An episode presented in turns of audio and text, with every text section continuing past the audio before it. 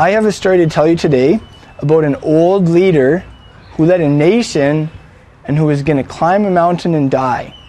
And before he was going to climb the mountain and die, he had to appoint a successor. He had to tell the nation, this is the person who's going to lead the nation after I'm gone. So that's the story I'm going to tell you today. This story happened about 3,500 years ago. So it's a very old story, historically true, and it didn't happen in North America, it happened in the Middle East. It actually, this story didn't happen in the land of Israel per se either. This story happened just east of Israel, across the Jordan River, in this area that was kind of deserty and uh, it was full of big craggy hills. If you're from if you're from the prairies like Saskatchewan, you would definitely call them mountains, and uh, they called them mountains also. So I'll tell you this story. It's from a book uh, of the scriptures that in Hebrew is called Bamidbar. That means in the desert. Why? Because these are stories that happened in the desert. In Greek, it's called arithmoi, which is translated as numbers. So it's from the book of Numbers, chapter 27.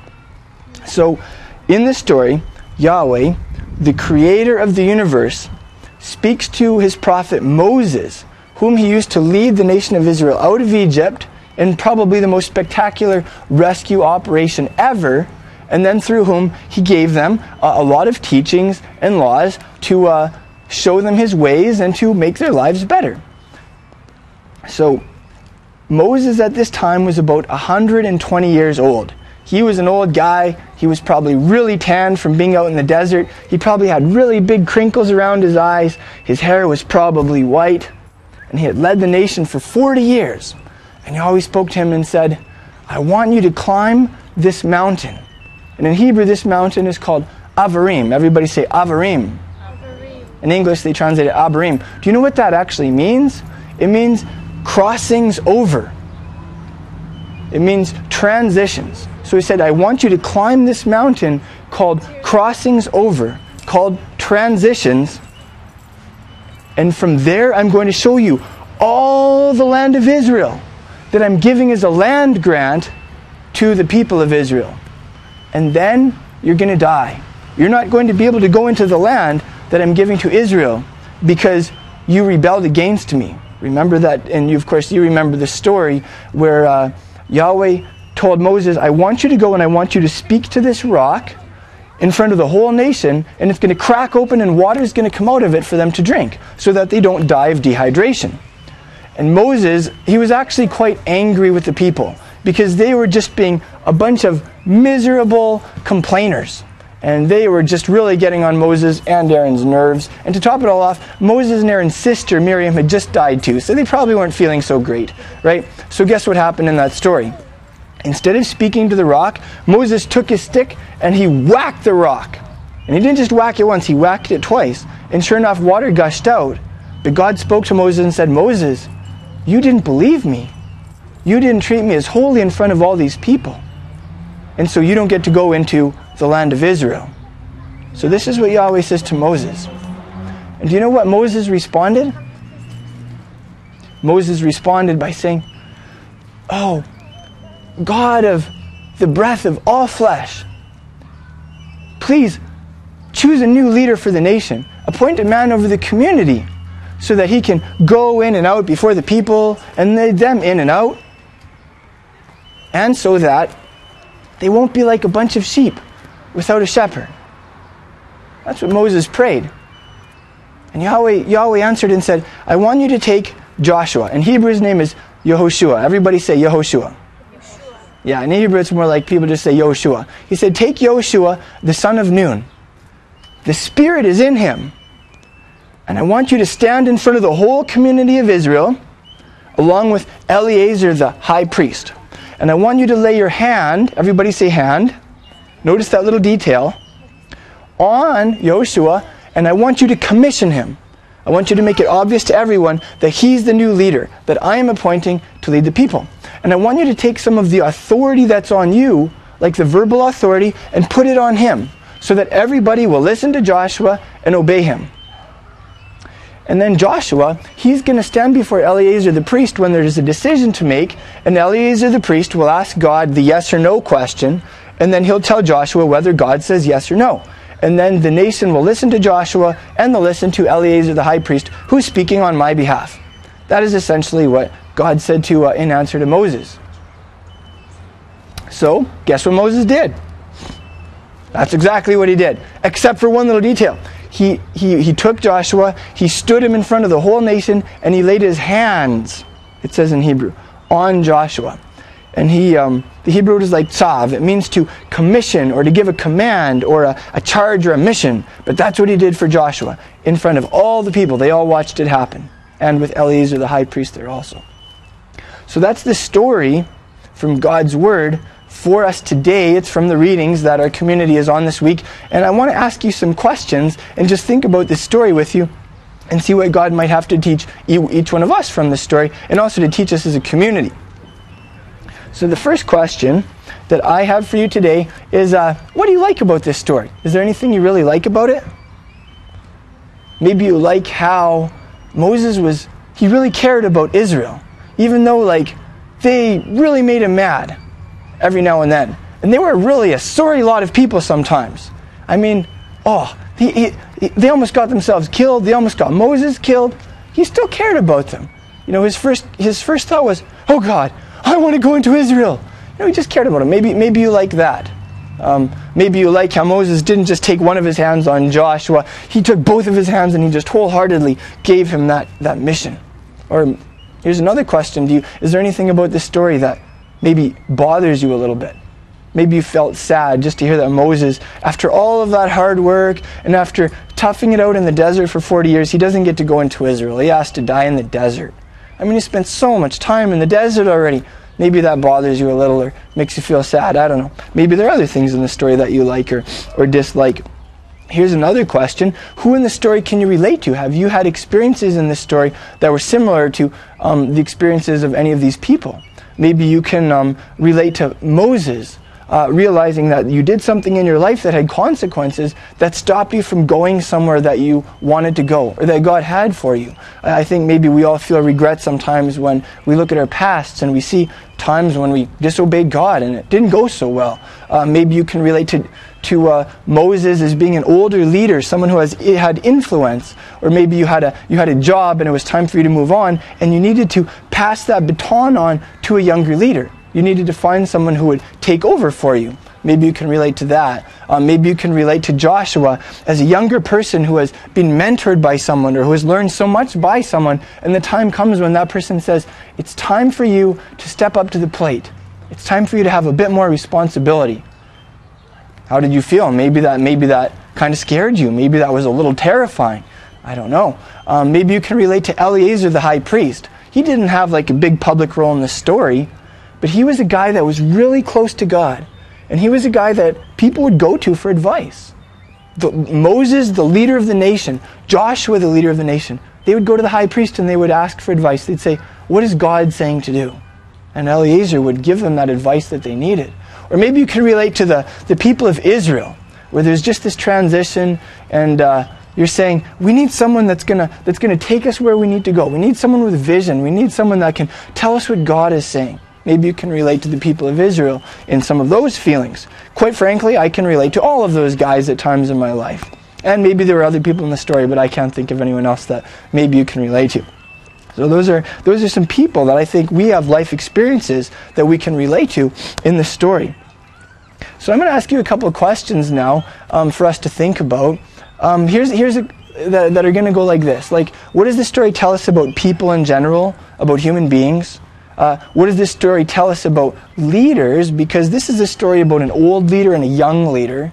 Then we're going to look at what the story has to tell us about God and about God's Messiah, who actually had the same name as Joshua. Ho ho! That's going to be interesting. So, what does this story tell us about people? Uh, one of the things this story tells us about people is that we need, need someone to lead us. In fact, this story tells us that, like, we're like we're like sheep. And quite frankly, for someone to tell me that I'm like a sheep, I find that a bit insulting at first because if you've ever like watched a bunch of sheep or if you've ever studied uh, let's say sheep psychology the way sheep act um, they're not very smart animals Like if you leave them on their own, they'll kind of start wandering all over the place. And this one will get slaughtered by a pack of coyotes. Uh, that one will get lost and maybe die of dehydration. Another one will end up on its back, stuck between two rocks, buying until it dies. I mean, really, um, did you ever notice that there aren't a lot of wild sheep out there? Are like there are feral horses, you know, like wild horses that run around. There are feral donkeys, like wild donkeys. But there just aren't any wild sheep because they're just too dumb and they just die. They don't make it, right? But something that this story tells us is that we as individuals are like sheep and we as communities are like sheep. Like, so we need a leader. Without a leader, we just kind of wander off and do stupid things and get slaughtered and scatter. Those are the kinds of things that, that we as human beings do. And that, this is something that this story tells us. And uh, we'll look more about the ultimate leader that God gave to his people in a couple of minutes. But that, that's a couple of things that uh, this story tells us about people. Now, this story is, a, is, is primarily about an old leader and a younger leader. So maybe we could ask the question what does this story tell us about leaders? And uh, as you know, there's kind of like kind of the whole concept of leadership. It's kind of like this big trendy thing in the world today. Uh, leader, leadership. It's kind of they're kind of like buzzwords, eh? And uh, if you know me, you know that I really don't like trends. Like I'm not the kind of person to jump on bandwagons. I it's like if if something's popular, I'll like go the other direction just because I, I don't know. I'm kind of like a sheep, but sometimes I'm more like a goat, and I like to just go and do my own thing and run around like a like a billy goat, that kind of thing, eh? So we're going to talk a little bit about leaders, and I don't want you to get turned off to this just because you're like, oh, that's so trendy. Oh, I don't want to hear it. No, this is something in the scriptures. This is a really old idea. But we're going to see what the scriptures have to teach us about this because it is a little different than what, let's say, the corporate business world has to say today about leadership. Maybe some of you, like maybe you, Megan, maybe you're like, I'm not a leader. What, does, what, would, what would this have to teach me? But here's the thing actually, every one of us are a leader. Because do you know what a leader is? A leader is someone who influences the people around them. What that means is like a, uh, a leader is someone who gets people thinking a certain way, or gets people doing certain things, or gets people talking a certain way, using certain words. Maybe sometimes leaders even get people listening to certain music, wearing certain clothes, all those kinds of things. That's what leaders do. And let me ask you does, are there any of you that don't have any influence on anyone else? My guess is no. And here's the crazy thing most of us influence the people around us, but we never realize it. And they'll never tell us, because really, like, who wants to be like, yeah, you know, you've really influenced me in this area. Yeah, you've really changed me in that this area. Yeah. Um, okay, I'll give you I'll give you a couple examples from my relationship with my youngest brother, Colin. Uh, my youngest brother, Colin, I really love him. He's really spunky and he has a lot of uh, flair for life and uh, he's really he's got he's got me, he got me doing things that I would never otherwise do because sometimes I'm lady, lazy and sometimes I'm just not adventurous. So like I I used to not like swimming because I just don't like being cold. And usually when you jump in the water, it's cold, right? But my brother Colin loved swimming, and so somewhere along the way, he kind of got me he influenced me to swim more and to like jump in the water and swim because you know he'd be in the water and be having fun and be like oh maybe that does look kind of fun okay, maybe, maybe I'll jump in the water too. Yeah. Or um, I could tell you lots of little examples from, from my brother Colin, but that would be an example of how he influenced me. I love swimming now. I jump in the water all the time, sometimes even with all my clothes on if I don't have a swimsuit, just because I love it. And so I could say my brother influenced me in that little way. And I guarantee you that you've influenced hundreds and hundreds of people in little ways over the course of your life even Megan or, uh, or, or, or, some of you that are like, uh, let's say, uh, children or in your teens or whatever. And if I were to ask you, how many people have influenced you in your life? How many people could you, would you be able to say have influenced you? Maybe you'd count like five or ten people on your fingers, you know, the people that have most inspired you or, or taught you things. But if you were to actually think about all of the people that influenced what you do, there are a bunch of them that you've never even met before. Like, for instance, if you grew up going to an evangelical church, then you were probably influenced in the way you look at evangelism by some men like D.L. Moody and Charles Finney. Have you ever met them? Probably not because they lived like over 100 years ago. And I don't think any of us here are that old. So those would just be a couple examples. The way most evangelicals look at evangelism was influenced by a couple dead guys who haven't actually been around for a long time. So that, those would be a couple, that's kind of trying to get us thinking about being a leader in the bigger sense of the word. So we can ask ourselves, what does this story teach us about leaders? about people who influence other people. And of course, of course Moses was a very uh, high profile, uh, great example of that. But you know, we each are in our own sphere of influence also. Um, we'll just look through this story and we'll notice some things. Uh, firstly, we see that leaders are mountain climbers. Leaders like to climb mountains. Why? Because the mountain is there, and because the view from the top is fantastic you can see a long way from the top of a mountain. When you're on the ground, how far can you see here? Not very far, eh? But if you were to climb a tree, you could see a little bit farther. If you were to get a crane here, like they had at the, or some kind of ride like they had at the exhibition, you could probably see the whole city. And that's the idea. Leaders climb mountains so that they can get the big picture, so they can see really far. And uh, did you notice Moses had a habit of mountain climbing? He climbed up Mount Sinai, and there he encountered God, and God revealed himself to him. Here, Moses is going to climb another mountain of transitions, and he's going to see the whole land of Israel. So that's. Uh, have any of you tried to live on top of a mountain, though? Yeah. Do you know why? Because you can't. People who like try and live on top of mountains usually die because it's really crazy cold sometimes on mountains. There's storms. Uh, there's not much for drinking water, and there's just no food. So, something I think that we can all learn from Moses is like there's a time to climb the mountain, and that's a time sometimes where we're just all of a sudden we're like, wow, I have a huge flash of insight, or I'm totally inspired, or you just have one of those aha moments and you realize something really big, and that's cool. But it won't last, right? It's like you're on the mountaintop, and then you know you have to come down after a while and kind of be back on the ground. What's the key? remember what you saw from the mountaintop. And then maybe you go on to implement that in your life, right? To do, it's kind of like you realize something, but then the big challenge is to go ahead and do it, eh? Kind of change your lifestyle, uh, make a new set of habits. That's where sometimes it can get challenging. Another thing we see about leaders from this story is leaders are going somewhere. Did you notice that? Moses, when he came to the people in Egypt, he wasn't like, hey guys, I'm here. I'm just here to hang out with you for the next 40 years because I really don't have anywhere else to be. No, he was like, guys, God sent me here to take you somewhere. We are going to go on a journey. So we're going to go from point A to point B, right? And that's, that's something about leaders that's really huge. Leaders are going somewhere. And sometimes that's hard for us in the community because, quite frankly, most of us don't like change. Have you noticed that? For most of us, we kind of like to get in our groove. We have our system. It's usually pretty comfortable. We kind of have our the way things are set up, and we just do them every week or every day, and we don't really think about it because we're totally creatures of habit. We are like routine animals. And then someone comes and they're like, we need to change things. We need to leave this place and go on. We need to go somewhere. And we're like, no, no go away, go away. We don't want to change. We don't want to go anywhere, right? That, that's us as human beings. So when God like gives communities leaders, they will make us uncomfortable. They will sometimes make us kick and scream a little bit because they're hyper and because they can kind of see from the top of the mountain and because they're able to say, guys, we can't stay here. We've got to keep going. We haven't arrived at the destination yet. So that's something that we see from the story. There's a time to set at camp and be comfy, and there's a time to pick up camp and to move and to change and to trust our leaders that God gives us when those times come. Uh, something else we see in this story, and this is really tough, is God holds leaders to high standards. Did you notice that? One time. Moses disobeyed God one time. And he only kind of disobeyed God. Because the first time around with the rock, God did say, whack the rock with your stick. The second time around, God said, speak to the rock. It wasn't the hugest difference, eh?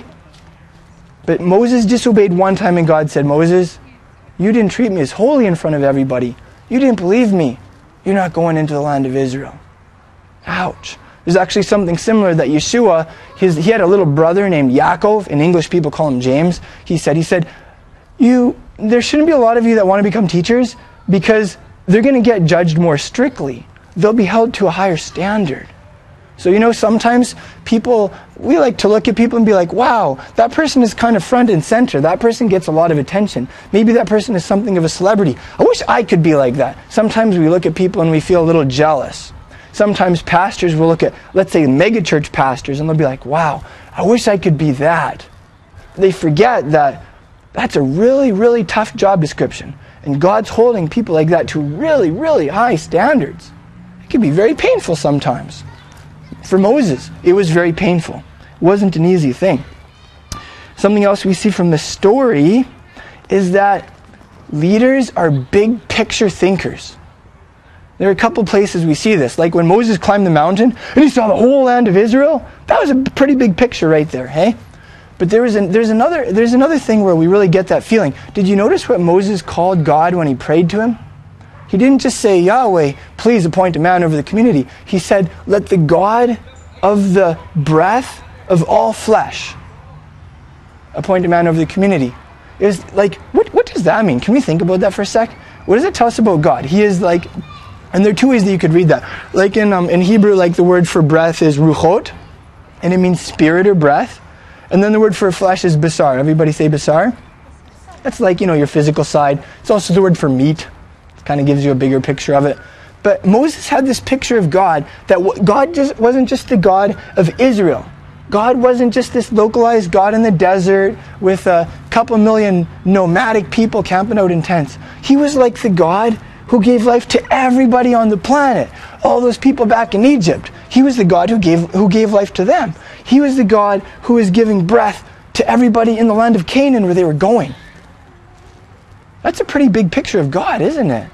Um, there's, one, there's one translation that renders that phrase as, He's the source of all life. So, can you see how Moses was thinking big there? He didn't just have this little idea of God, he had this huge picture of God.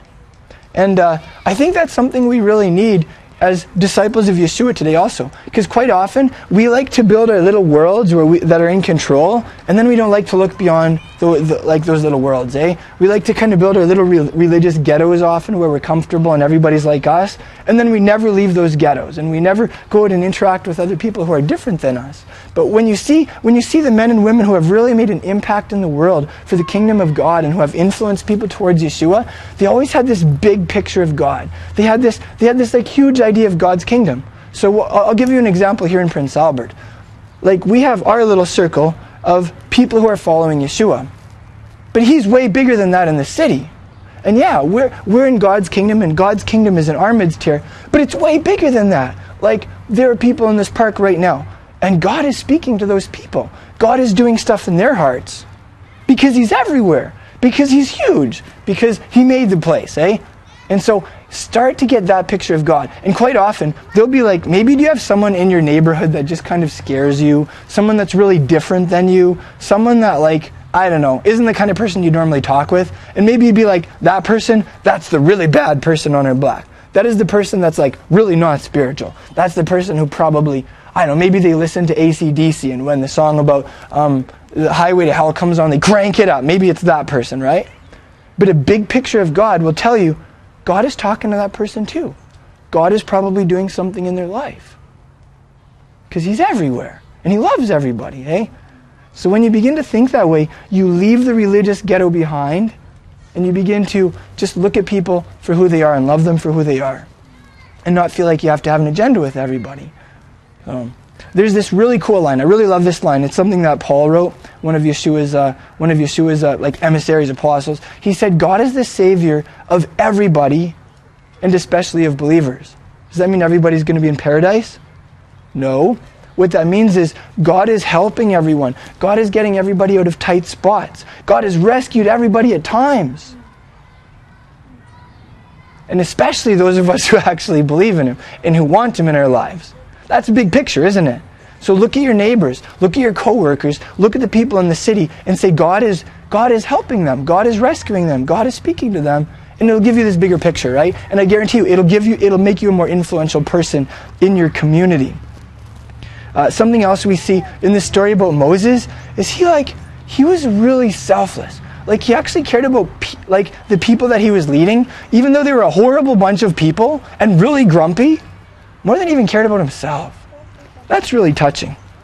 Um, another thing we see in this story about leaders, um, and this, this is, this is um, you'd call this an idiom. It's kind of like one of those expressions in a language that you don't really use in another language. Did you notice there was this expression to like go out and come in before the people? What does that mean? What does it mean to go out and come in before the people? Well, that is a Hebrew idiom. And uh, what it means basically is just to lead people. Uh, specifically, it's talking about if you are the leader of a nation, you're also expected to be the general of the army. So if the nation is going to go to battle, guess who's going to be right at the front of the army, marching towards the, the enemy lines? It's going to be you. So that's, that's generally the, that's where that idiom comes from. It's like you're going out in front of the army, you're leading the army, and then hopefully when you win the victory and you trump the enemy, then you're the one who brings everybody back home. So that's what it means, kind of to go out and in before before the uh, before the people, eh? And um, this is really interesting. I'll just I'll just I'll just read this to you, like where Moses is praying. He says, "May Yahweh, the God of the spirits of all flesh, appoint a man over the community who will go out and come in before them, and who will bring them out and bring them in." What? Did that, did that sound redundant? Did it sound like he just said the same thing twice? No. The first time he said, Joshua is going to go in and out before the people, and then he said he's going to bring them in and out. So it kind of has this idea that Joshua, as a leader, was going to live his life in front of the nation. He was a public figure, and uh, you could maybe you could say that Joshua was going to be a transparent individual. He would live his life in the public eye. Joshua was going to be available. Did you notice that about Moses? Like when he led everybody out of Egypt, he wasn't like, hey guys, you know, I'm going to go take a break now. I'm just going to go have some spiritual time in the wilderness. I'll be back at the end of the day. Uh, if you have problems, just work them out yourselves. You're supposed to be a bunch of big kids by now, eh? He didn't do that. He just sat down. He's like, hey guys, you know, I'm here for you. Um, people would come to him and they'd be like, blah, blah, blah, this person did that. And he would help them work through it. And he did that like all day long, every day. He was really available to people. He lived a very transparent life. And uh, that's something that I think is a fantastic thing for us to do. Why? Because that's how you're going to influence people. If people can see the way you live your life, that's going to that's going to influence them. If people see hmm, I'll give I'll give you some practical examples. If people can like um, see how you relate to your family, if people can see what kind of things you post on Facebook, stuff like that, it's going to influence people. Yeah. And you totally see that in the lives of Moses and Joshua. So that's why I, for instance, like, I don't really hide out. I, I, try and I try and be a transparent person, even when I'm doing talks. Like I talk about problems that I'm dealing with, or weaknesses of mine, or stories where I was just really stupid, or I was a jerk, or whatever. You know, I tell you those stories because I want to be the kind of person who goes out and comes in before us as a community. Eh? I want to be a really transparent individual. Uh, that's also why I'm on all the social media things, like like on Facebook and Twitter. And you guys aren't to believe this. I got on Pinterest this last week. Any of you guys on Pinterest? It's kind of like it's this like new popular thing where it's kind of like you can post pictures or links onto your boards, and uh, it's very po- it's it's it's more popular with with girls, but it's also an excellent way of sharing news and sharing stuff that's going on in your life. So, you know, I'm on all those things and I post regularly because I want to be one of those people that are available and that are transparent. I want to share my life with anybody who is interested in kind of sharing the journey together, eh? So that's, uh, that's something that we see in this story. Not exactly that Joshua was on Facebook, Twitter, or Pinterest, but, uh, but that idea that he went in and he, he went out before the people. There's another side to that, too to go in and out before the people. That was the first part. And then to bring them in and out. Did you hear that? So Joshua isn't asking the nation to do anything that he's not doing himself. He's not saying, okay, guys, uh, you need to go over there and fight that battle, and I'm going to go have some lemonade, and I'll catch you at the end of the day, and you can tell me how it went. No, Joshua, he like went ahead of everybody, right? So if they were going to go out, he would go in front of them. And I think that's awesome. Just that, like, Joshua lived his life as an example and then maybe even more than people listening to what he had to say, they just followed his example. They went where he was going. That's very powerful, something that we see in this story. Uh, we also see in this story that Joshua, as a young leader, was a man who was really in touch with God's Spirit. I don't think it says this about anyone else in the Tanakh, like in the history of Israel. Um, there are times when we would say the Spirit of Yahweh would fall on a man, like Samson, and then they would do crazy things. or Saul would be another example. I think Joshua is the only man in the Tanakh that says that God's Spirit was actually inside of him. It's like Joshua spent a ton of time in God's presence. Joshua was a man who was saturated with God's Spirit. He was really close with his Creator, is kind of the idea there. Uh, we also see in this story that um, Joshua as a young leader, this wasn't just Moses' idea. Moses was, wasn't like, well, you know, I really like Joshua. You know, we spent a lot, a lot of time together. He's my buddy, so I think I'm going to appoint him. No, like, Joshua became the leader of the nation because God called him and then God chose him, eh? And uh, I think this is, I think this is a big thing. Like, even in the Hebrew roots movement or in the Messianic Jewish world, like, our job as communities, it isn't to appoint leaders. Our job is just to say, God, who are you pouring your spirit out on? Who are you who are you speaking to? Who are you giving to us to influence us as communities, to show us your way, to give us some vision? Because those are the people that God is giving as leaders. Those are the people that God, it's, and, and either someone has been called by God or they haven't, right? There are some people that are just, they they were called in their teens or they were called uh, at whatever age to like, to, to teach or to lead in a certain capacity or, or whatever, right? And our job as community is just to say, who are those people? And then to trust God's leadership through them. So that's something that this, this story tells us. It's just a matter of finding those people, recognizing them. You can also, we can also see in the story that Joshua, as the national leader, he didn't just kind of go off by himself and make all the decisions by himself. Did you notice in the story, it says that he would go to Eleazar, to Eleazar the high priest, and he would confer with Eleazar. He would get God's advice through Eleazar. So, you know, for all of us, like, what does that mean for us? What that means is just like, don't make decisions on your own all the time. Don't be super independent. If you have a big decision to make, you know, have a couple friends who are who are spiritually connected and who are pretty wise, and uh, ask their advice. You know, just bounce stuff off of them. That is um, something that this story this story would uh, would teach us, eh? And quite frankly, for some of us, that's really tough because we like to just do our thing, and uh, like it's kind of like scary when you ask someone's advice because what if they say, I don't think that's a good idea. Or, well, what about this angle that you haven't thought about, eh?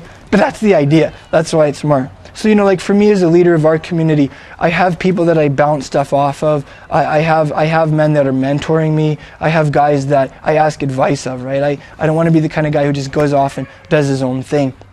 Uh, may I have, may I have uh, some water, possibly? Um, the last thing that this story teaches us about leaders is that leaders die. Every leader has an expiration date, thank you, Tirza, on his or her forehead, and they're not going to be around forever. So, for all of us as people who are influential, we want to be asking ourselves what's going to happen when I'm gone? What are we going to do if I can't be here anymore?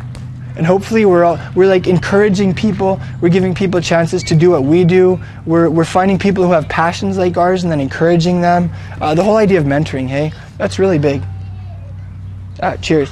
So that's that's the last thing that this story tells us. That like there's there's a time like we, we, hopefully we're we're looking for people that we can do life with, that we can you know share with, that we can pour our lives into. Um, if we're younger people, hopefully we're looking for someone who can who can share their lives with us, who can who can share their experience and their wisdom, who can who can mentor us even. Um, from my observations, usually someone will not come to you and say, you know, I would like to mentor you. You've got to go to that older person and say, could we do coffee every now and then? Could, would you mind if we kind of shared our journeys a little bit? I'd like to learn from you. Or, you know, just if you're in a tight spot and maybe you need some advice, don't wait for like an older person to call you and give you advice. Call that person up and be like, "This is my exp- this is this is the tight spot I'm in. What would you do? What have you learned about this?" Eh? So that's something that that this story teaches us.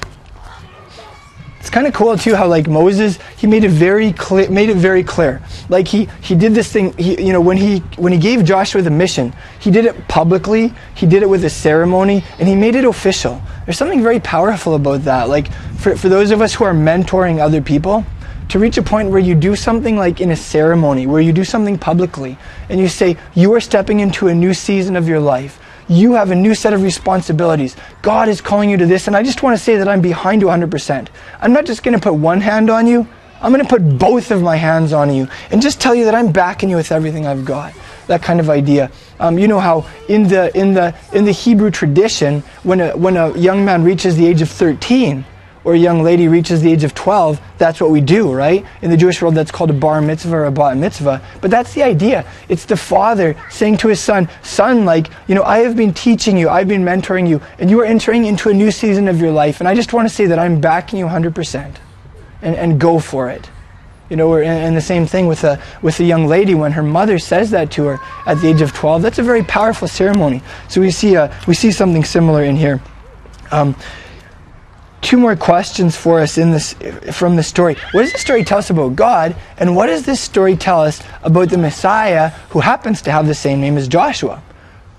The story tells us a couple things about God that are a bit stark. Uh, this story tells us that God is holy, and He expects that we'll treat Him as holy, or sometimes our lives just crash and burn.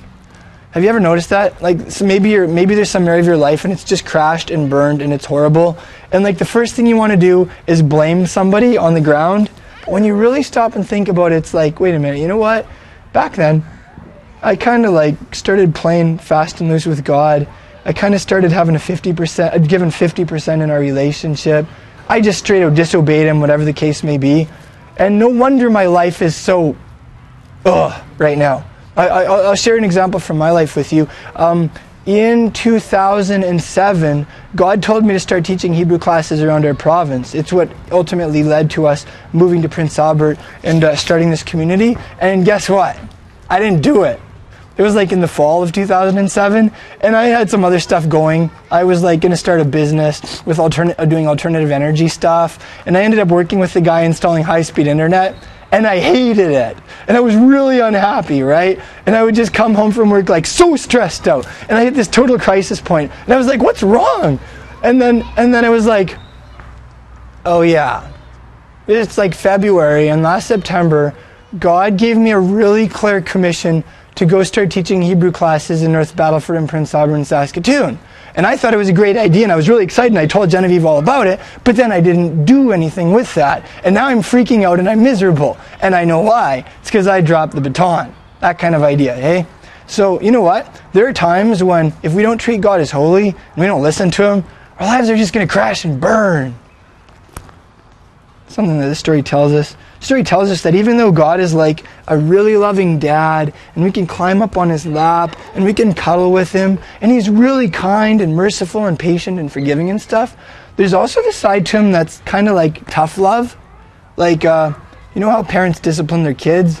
And then the last thing this tells us about God is just that, like, and this is something we already covered, but that it, it wasn't Moses that chose Joshua, it was God who called Joshua, and ultimately it was God who who like chose Joshua to influence his nation to uh, to go before them at the head of them, right?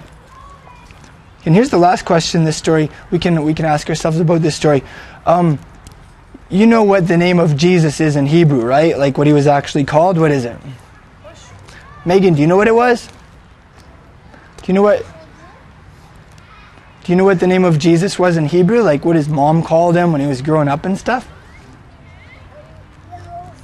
Yeshua. That's right. We call him Yeshua, right? And Yeshua is the short form of the name Joshua, which in Hebrew is Yehoshua. Everybody say Yehoshua. Now that's Joshua. And then if you say that the short form, it's Yeshua. And that's what the Messiah himself was called. Wow. So do you think there might be a couple like parallels between Joshua and Yeshua, the Messiah? Oh yeah. So I just want to look at a couple of those with you to uh, finish our finish our thoughts about this story today, because we love Yeshua. He's captured our hearts. He's our our groom who's returning for us, and uh, everything in the scriptures is designed to tell us about Him and to exalt Him. Um, one of the th- similarities we see is just like Joshua was chosen by God to lead the nation, Yeshua was chosen by God to become the king of Israel, to lead the nation, and to be like our leader as a bunch of disciples. Uh, we also see in this story how Joshua was called to be transparent, to be available, to come in and go out before the people. Is that true of Yeshua? I mean, okay, Yeshua, he lifted off of planet Earth almost 2,000 years ago. And like he's sitting at his father's right hand in the heavens, like administrating the universe with his father. That's a pretty big job, isn't it? He's probably really busy.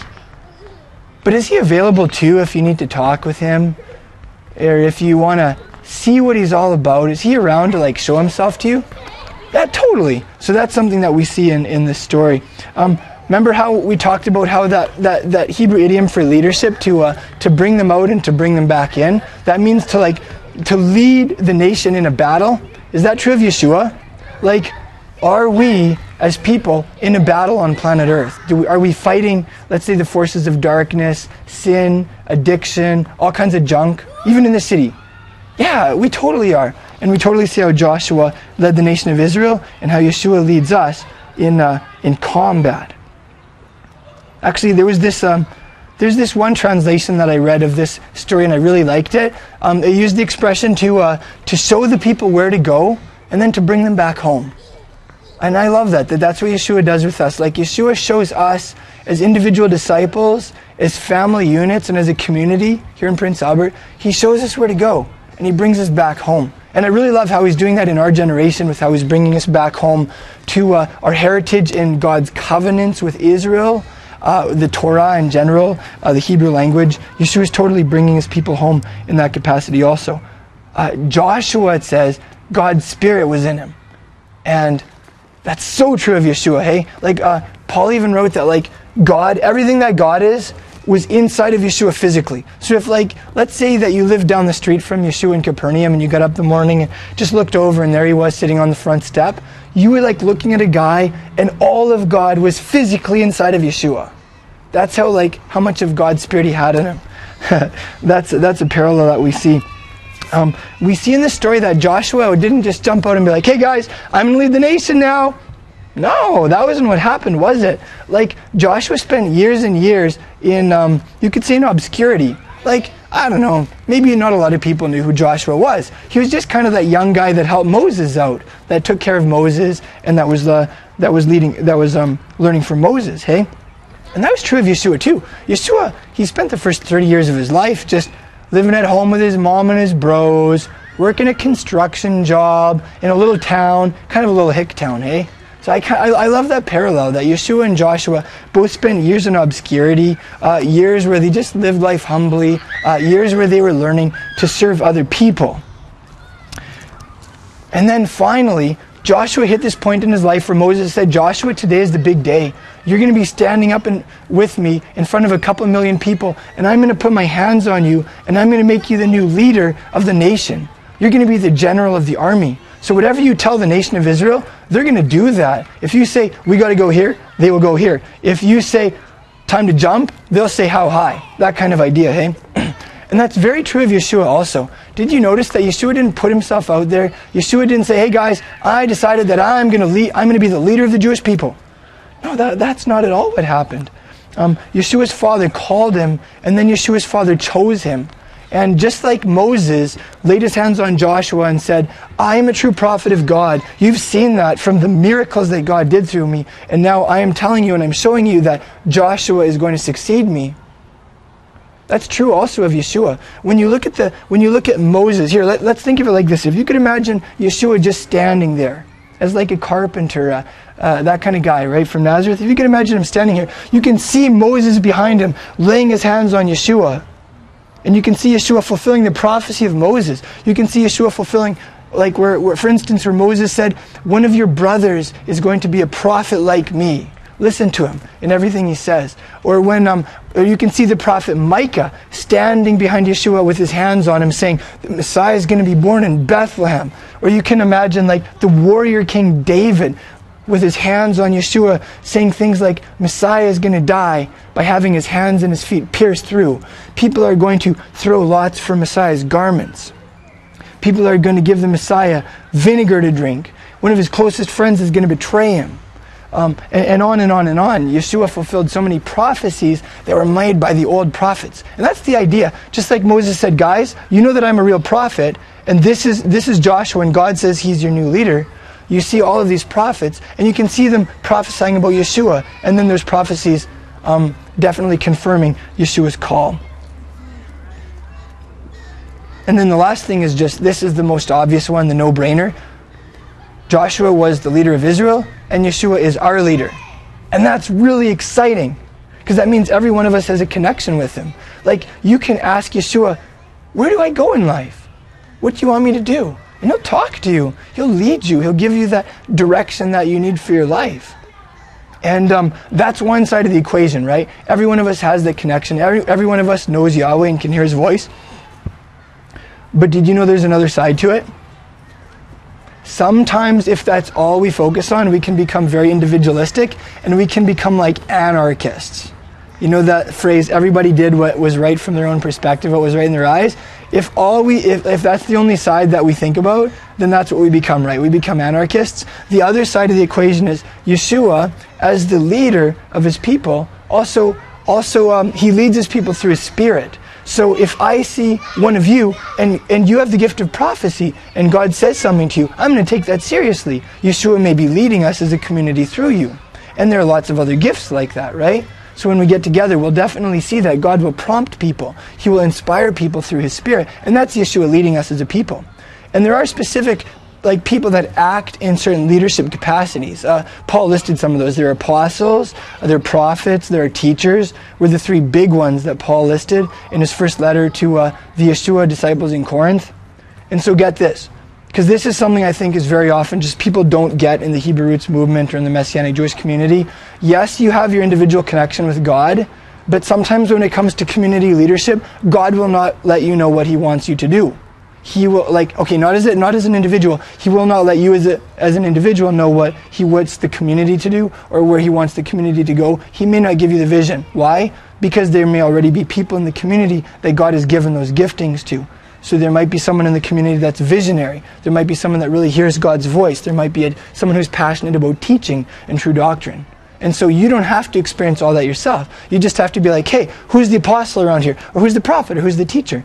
you know, and go to that person and just say, you know, what, what's God saying? Where do you sense God wants us to go? And then trust that because that's Yeshua's way of leading a community, right? So can you guys see those two sides? The other side where it's just him and you and it's very individualistic and that's wonderful. And there's also the side where Yeshua leads us as a community through people, right? And we need to trust those people, trust Yeshua's leadership through those people, and take that seriously. So. So that is our story for today. Uh, those are some things that we learned from the story. Um, hopefully, we can each take away at least one thing that's like, yeah, that really spoke to me. That's something where I can um, do my life a little bit differently or whatever. And uh, the last question I have for you is who could you tell this story to this upcoming week? The story about an old leader who was going to climb a mountain and die, but who had to lay his hand on a young leader that I was meant, he, had, he was mentoring first in a special ceremony in a public way an old leader who really cared about other people and wanted to make sure that they didn't just wander around like a bunch of lost sheep or something. An old leader who prayed to God about that. Um, it's, it's a great story. Is there, is there someone that you could tell that story to? I think so. It's a pretty good story. It's pretty simple. And um, it's, a, it's a story from God's Word. So it's a story that will do something in people's lives, eh? Why? Because God's Word always does stuff in people's lives. So I want you to think about that right now. Like, who could you tell this story to in the upcoming week? And then, guess what? Next Shabbat, when we get together, we can tell stories about who we told the story to. And, uh, and that should be cool. Because sometimes maybe God will use that to start a great conversation or to get someone's heart to open up. And they'll start talking to you about things that you would never have talked about otherwise. So that's going to be pretty sweet. Could I pray for a moment? Yeah, uh, Father, thank you that we can be out here in the park today. Uh, thank you for your word. Thank you for this true story about an old leader and a young leader. Thank you for how it tells us about Yeshua, our, our ultimate leader, uh, the man whom you have chosen to uh, live his life in front of us, um, the man with whom we have fallen in love, as it were. Um, thank you so much. I pray that we could see Yeshua more clearly, that we could follow him more passionately. I pray that you would continue to give us, as a, a movement of Yeshua's disciples, leaders, Father. And I pray that you would show us um, either someone that we can begin to mentor or someone that you want to mentor us, Father. I pray that you would, you would show us that. Who could we influence or who could we let influence us more? And uh, thank you for it. Thank you so much. We love you today, and uh, we're really excited about following Yeshua in this upcoming week. Amen. Thank you for joining us in this message. I pray that it's been an inspiration to you in your discipleship to Yeshua the Messiah. Crown of Messiah is a relatively small congregation with a massive mission. We're not just making disciples and teaching the Word of God here in our city. We're also doing that internationally through vehicles such as the internet. It is our joy to offer you these messages for free at absolutely no charge. At the same time, we do have ongoing overhead expenses. It costs us something to produce these teachings and get them out to you. And we would appreciate it if you would, in turn, support our work in a practical way. Help us cover some of our basic expenses. You can do that by going to our website, crownofmessiah.com, and going to the donate page where you can make a one time donation or you can set up a monthly automated donation. I'm reminded of the words of Yeshua's apostle Paul in Galatians chapter 6. He said, Let the one who is taught the word share everything good with his teacher. So if you're being taught the word by us, we would appreciate it if you would take the words of Yeshua's apostle seriously and make some type of return for the blessing that we are giving you for free. That way, we'll all be in it together and we will be a team accomplishing the mission that Yeshua has given us. And you will go from only being a receiver to also being a giver. If you're like most people, finances are tight. We understand that. Finances are tight for us too. That's why we need people like you to come alongside us and to back us in the work that Yeshua has called us to do. Thank you so much for making that donation at crownofmessiah.com. And thank you for becoming a team member with us. We appreciate it.